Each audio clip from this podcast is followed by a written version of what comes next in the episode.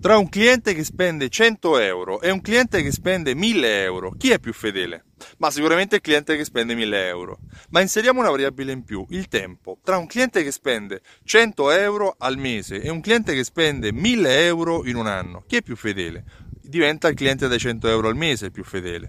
Perché la variabile del tempo deve essere sempre messa in relazione al fatturato eh, che un cliente spende all'interno della tua azienda. Il terzo fattore della fidelizzazione è l'importo speso, la monetizzazione. Abbiamo visto la recenza, abbiamo visto la frequenza e oggi ti parlo della monetizzazione. Per comprendere se un cliente è fedele o meno all'interno della tua attività economica, all'interno del tuo negozio, tu devi eh, considerare quanto il cliente spende, ma sempre in rapporto al tempo. Ti potresti trovare a conoscere eh, o a scoprire che un cliente che tu consideravi molto redditizio, molto fedele, altamente spendente, poi alla fine è un cliente basso spendente, perché magari è un cliente che viene nella tua tua attività solo per i saldi oppure viene per la tua attività facendo alte spese ma molto molto saltuariamente, un paio di volte l'anno e invece magari il cliente che viene ogni tanto e compra una maglia, un, un paio di scarpe oppure fa un trattamento, ti, si taglia i capelli in modo regolare, è quel cliente che ti dà eh, quell'importo, quella spesa all'interno della tua attività commerciale che poi realmente ti dà il fatturato che, che ti fa vivere bene.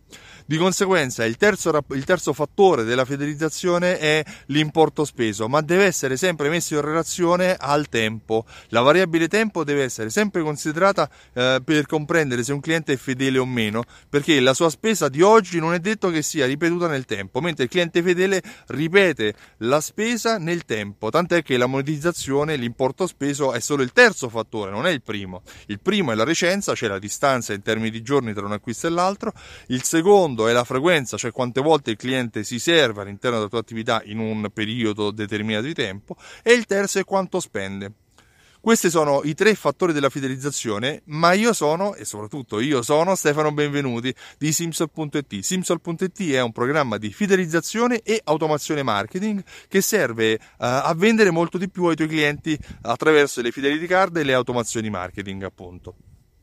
Oltre che sulla pagina Facebook puoi seguirmi anche sul canale YouTube simsol.it o puoi ascoltare la mia voce sul podcast Consigli sulla fidelizzazione di Stefano Benvenuti.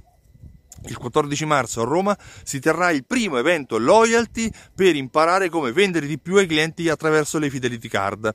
Se vuoi maggiori informazioni clicca il tasto qua sotto scopri di più per avere la possibilità di iscriverti alla lista di attesa. Attraverso la lista di attesa conoscerai dettagli e informazioni quando verranno divulgate, in anteprima. Io ti ringrazio e ti auguro buona giornata. Ciao, a presto!